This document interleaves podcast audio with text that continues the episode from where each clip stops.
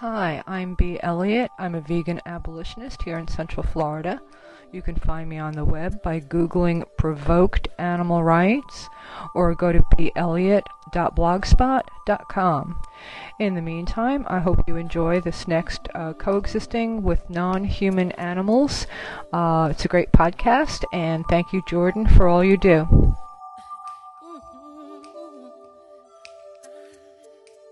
I know the human being and fish can coexist peacefully. Vegetarian. Vegan. Yeah, Let's get it right. You used the word animals, but I suppose what you should have said is non-human animals.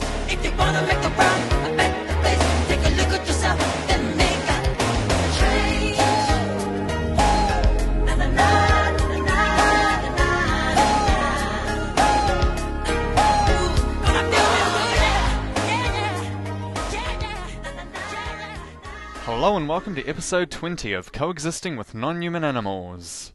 This episode, live goldfish swallowing, the SPCA giving away pearls, and Safer still focusing on happy meat. I'd like to say hello to all the people who read my blog.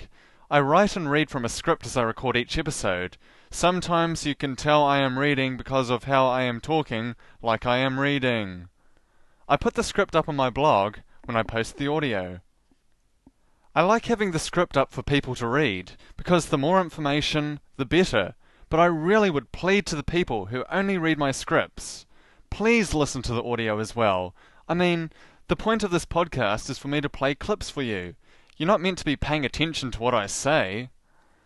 The clips are the whole point of my show, and I don't really want to transcribe each clip I use. However, if you are trying to avoid hearing my voice, you can always watch the full video clips that I include on my show. These are listed at the bottom of each script. My good friend William mentioned two news stories that I was allowed to steal and claim as my own.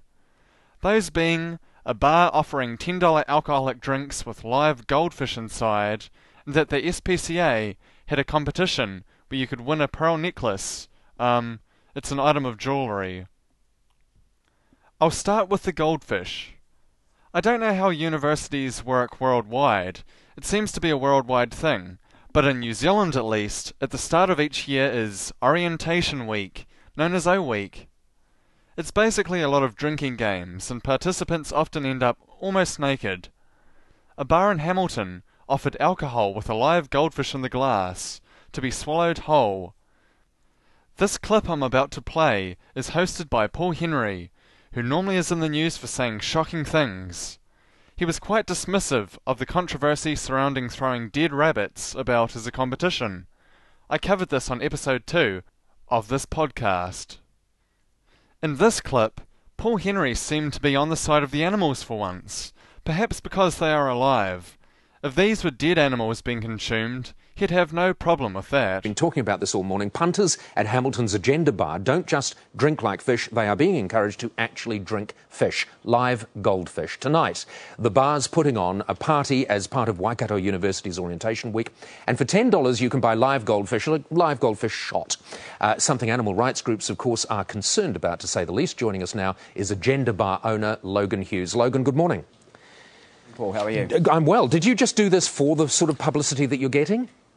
Um, a little bit. It's it's kind of an idea that we that I saw when I was um, abroad recently, and um, thought I'd bring it back. Everyone seemed to be enjoying it and having a good old time, so thought we'd launch it. You picked the fish up yesterday, as I understand it.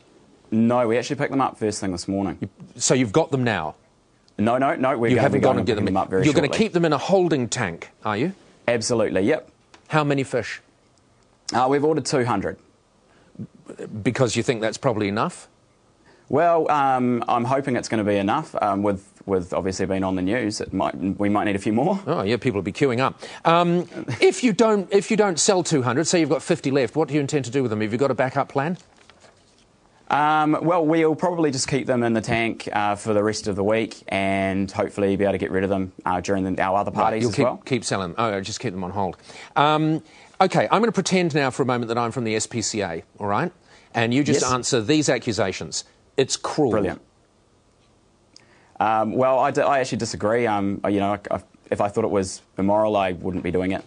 How can you disagree that drinking a live goldfish is cruel? How can you disagree Um, well, with that?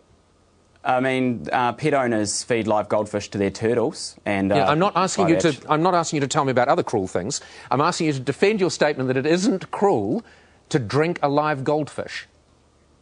Well, you're, you're just putting it in your mouth and swallowing it. It's, um, you know, it, it would be very minimal discomfort, I imagine, for the fish. Really, being being live, sliding down, being in a stomach full of acid, minimal doesn't really matter, does it?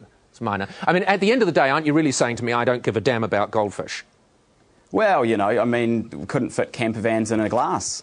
No. Oh well, if you were talking about drinking live camper vans or even camper van drivers, that would be very different. Um, have you had any people complain directly to you? Uh, we have had a few comments. I mean, most people have been have taken it pretty well. Uh, we've had a lot of interest um, of people coming and saying, "Yeah, we're definitely coming in to try it." A lot of people that sort of haven't been so uh, keen on swallowing a live goldfish have said they'll come and watch. Uh, most people haven't really taken it offensively, um, from what I've seen. All right. Okay. Robyn Kippenberger is the chief executive of the SPCA, and she has said for us to pass on to you um, this this this suggestion. Please don't do it. Save the 200 goldfish. Will you do that for Robyn? Um, it's it's already been launched, and there's quite a lot of interest in it. So unfortunately, um, we will be doing it. Uh, we will be doing Logan, it. Logan, Logan, you hold the ability in your hands to save 200 lives. You can do that right now by saying, We're going to liberate those goldfish. I'm going to stop this right now. Well, um, unfortunately, we're, we're not going to do that. Uh, we, Don't say will we. Don't, selling Logan, Logan, Logan. Logan, Logan. Don't say we. Logan Hughes has the ability right now to save 200 little lives. Will you do it or not? No. Thank you for joining us. Uh, that's Logan Hughes. He's the. Agenda Bar owner. They start drinking live goldfish there tonight. Wow, as usual, people were mad about this, and you get the usual comments. I'll read one from the breakfast comment section. Goldfish are companions, not food. I know someone who has had their goldfish for about ten years now. The owner of this bar should die. What a lovely little gem. I would argue that goldfish are much more than companions. They didn't evolve for millions of years to be an item of our property, going around and around and around in a glass bowl all day. And to say, the owner of this bar should die. Well, what a silly thing to say. Although it certainly made me angry to hear the owner's thoughts, especially when he kept repeating, Well, um, unfortunately, we're, we're not going to do that. Uh, we, Don't say will we. Don't, selling Logan, live Logan, Logan. Logan, Logan. Don't say we. Logan Hughes has the ability right now to save 200 little lives. Will you do it or not? No. Why is it unfortunate? It is unfortunate, Mr. or Miss Fish, but I have to kill you. If you think it's unfortunate, then you can change it. Paul Henry, the host in this clip, was right to bring it up, in his usual mocking way. Well, the event was apparently called off. People will instead be offered a chocolate fish and a shot of alcohol, and an SPCA donation box will be at the bar. The SPCA also show up in my next story that I also pinched from William. The SPCA are one of the largest animal welfare organisations worldwide. I appreciate the efforts volunteers do looking after unwanted animals designated as pets, but they do not represent animal rights as I understand the term. For example, the SPCA have a Freedom Farms label that can be stuck on packets of meat, if it makes SPCA approval standards. If you are unfortunate enough to find yourself on www.freedomfarms.co.nz, you'll see all kinds of happy meat propaganda about how lovely it is for the animals we farm, about how much they enjoy being made into bacon. Like Jesus, they chose to die for our sins. At the bottom of the page, there's an option to sign up for happy stuff, which is ludicrous. We are asked to sign up for the SPCA's magazine, and there's a prize involved. I'll read what's written. Quote, Take out a subscription to Animal's Voice in the autumn 2010 issue, and you'll be in the draw to win a cultured pearl necklace, valued at $1,000. Plus, there are other prizes and books galore to be won. Remember, A subscription to Animals Voice magazine costs just $20 for four issues. I've seen how paua or abalone pearls are cultured on a school visit to Rakiura, Stewart Island, which is just a short boat ride from the bottom of the South Island of New Zealand away. I remember that there were large and long tanks and pipeways where the shellfish were. I'll read from a website listed in my show notes. Mabe, or blister pearls, have been grown on Stewart Island by Ron Dennis for about 10 years.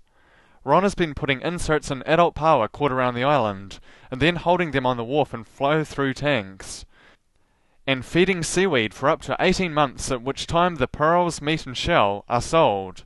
Ron has told me verbally that 10 to 20% have good viable pearls valued at 70 to 500 New Zealand dollars each. These pearls have been marketed by Liz and Mike McKenzie, jewelers from Christchurch. At the last annual New Zealand Abalone Farmers Conference, Mike said they were penetrating the US market and using Empress Pearls as a brand name. At no time has Mike mentioned prices being realized, but it is significant to note here that the Mackenzies have recently gone into partnership with Ron Dennis on Stewart Island and have just completed a multi million dollar recirculating temperature controlled system capable of holding 30,000 adult paua. The pearl necklace that the SPCA is giving away to an animal lover who's paid them $20 for four episodes of their magazine might not use pearls from paua. Probably they are not paua pearls, but surely the animals involved in manufacture are farmed in a similar fashion. After all, the SPCA mentions using cultured pearls, meaning the animals were not in the wild, they were grown in vats, tanks, and pipes. It's pretty much the definition of factory farming, really. It truly is a factory, and I guess the animals are only ever taken out of the tanks, the factory, when they're about to be killed. Now, some people might not even really count paua as animals. They are not the most exciting animals, kind of like a giant underwater snail that has no obvious senses and doesn't seem to move. But surely they deserve better than to be cultured for our use. To have a piece of plastic, called an insert, stuck into their body where they detect it as an irritant, and they build what we call a pearl over it. This is not an activity the SPCA should be involved with. I mean, come on. The magazine they want you to buy, it's called Animal's Voice. I think the animals that form the pearl should be given a voice, although it seems the SPCA is unwilling to listen. I think this is a problem with the large animal welfare groups. They can't speak up for the actual animals. They can't say, we don't think people should wear leather or pearls. They have to find a way to come up with a feel good solution for their financial supporters, to keep doing what they've always done, and to feel good about it. I've noticed this line of thinking before. You might say something such as, The problem with animals suffering now is that we have them as our property in the first place. Welfare reform has done nothing to stop the needless deaths of 56 billion land animals each year. Which might be answered by, All you do is complain about problems, but you never have any real solutions. Except we do have a solution to not do it at all.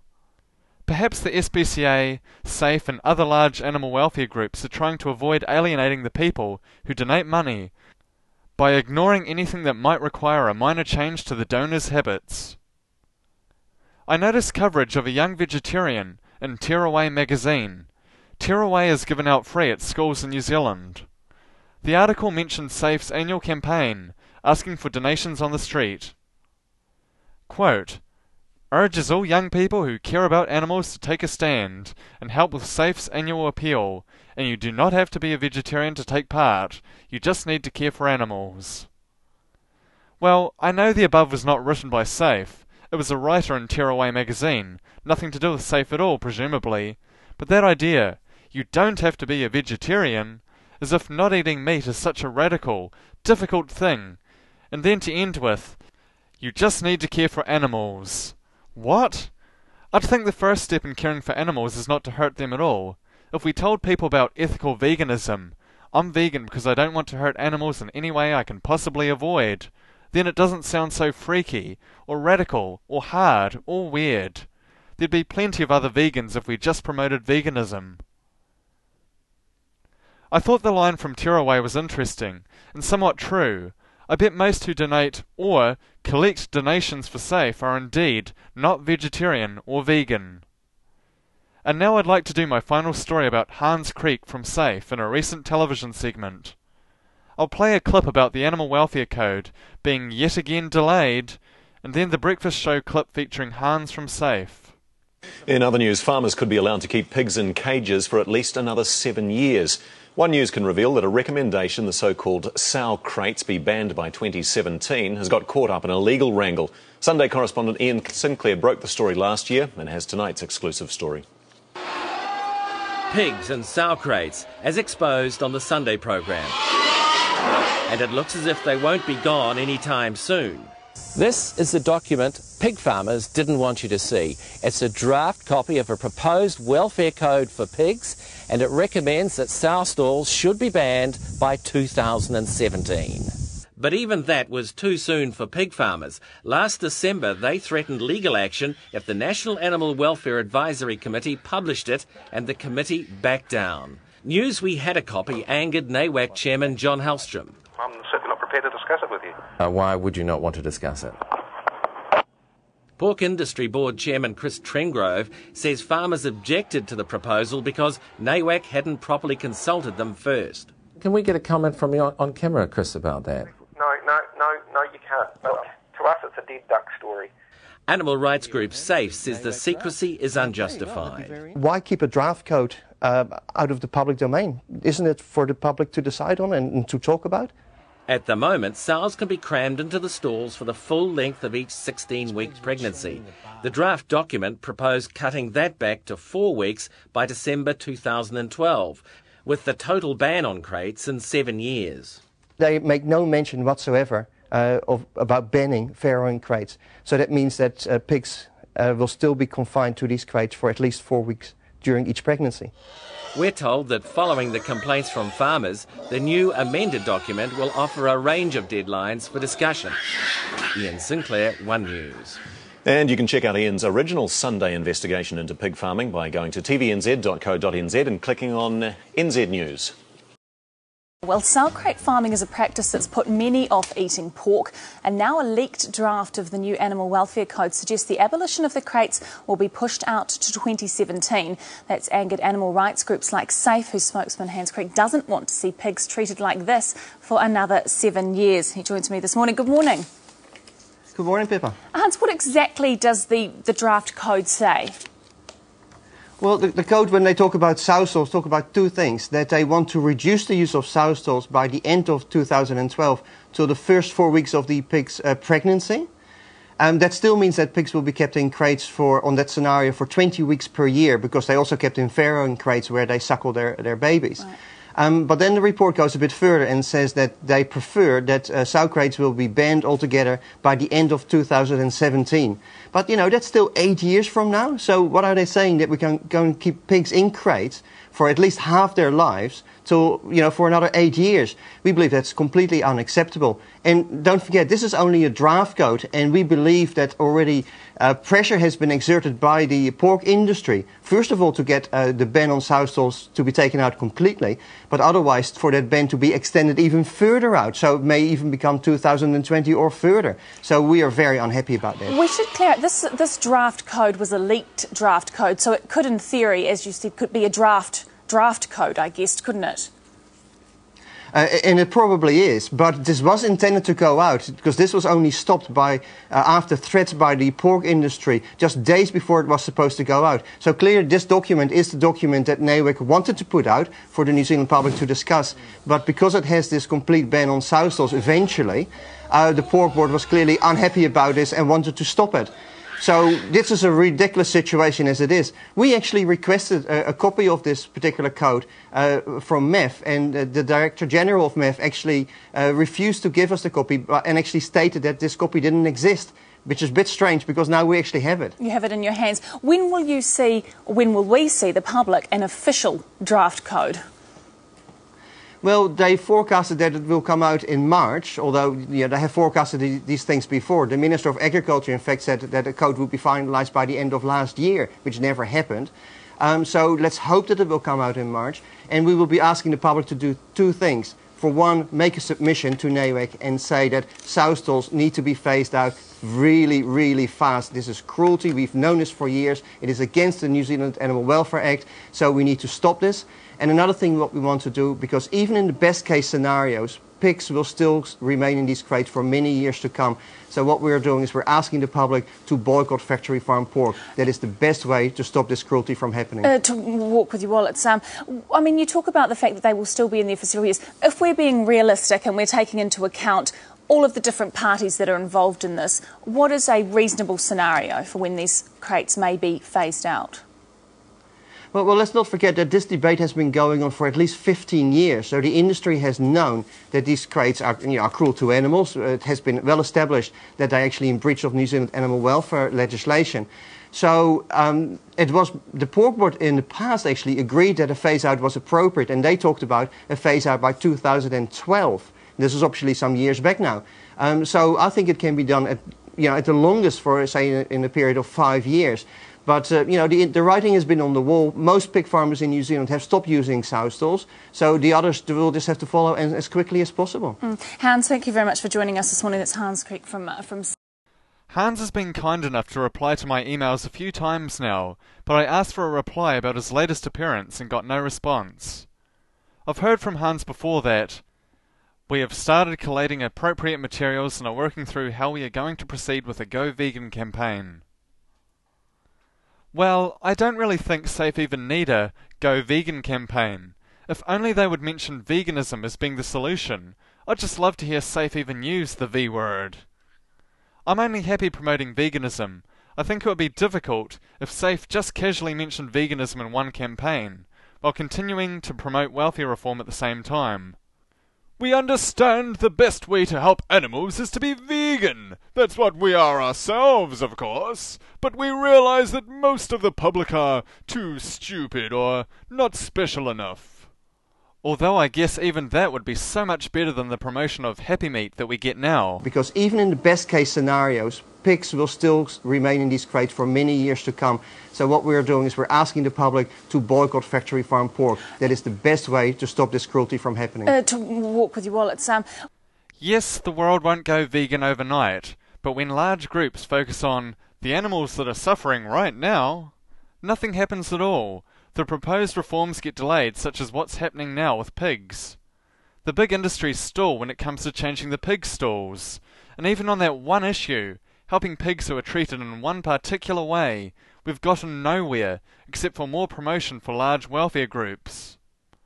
I don't really have many friends who buy Happy Meat and other organic or cage free products, but sometimes people I know will bring up that the meat they eat is free range. They killed it themselves, as if it makes it a positive thing, and that I should congratulate them on eating free range meat. If SAFE would join us in promoting veganism, real animal rights, then we could actually help the animals. SAFE sell vegan products at the cruelty free store, as it might be called, and at least some of the safe management are vegan themselves. But veganism never seems to be mentioned in public campaigns. Never. I remain good friends with many people who work for SAFE, but I don't want to promote welfare reform. I want to spend my life promoting veganism. That helps all animals. This year I've decided to try and promote veganism more actively where I live. I found it hard to hand out pamphlets and other information in the past, but I've got to try. Thank you very much for listening to my 20th episode. Thank you for listening to Coexisting with Non-Human Animals. You can find the script for this episode, as well as downloads for every episode of Coexisting with Non-Human Animals, at coexistingwithnonhumananimals.blogspot.com. If you'd like to contact me, even just to say you've listened, send an email to jwon'tdart at gmail.com or on Twitter, twitter.com slash J-A-Y-W-O-N-T-D-A-R-T. I'd appreciate it. Thank you for listening. Away from the notion of animals as things and toward the moral personhood of animals. The choice is ours. If you're not vegan, go vegan. It's easy. It's better for you. It's certainly better for the planet. And most importantly, it's the morally right thing to do.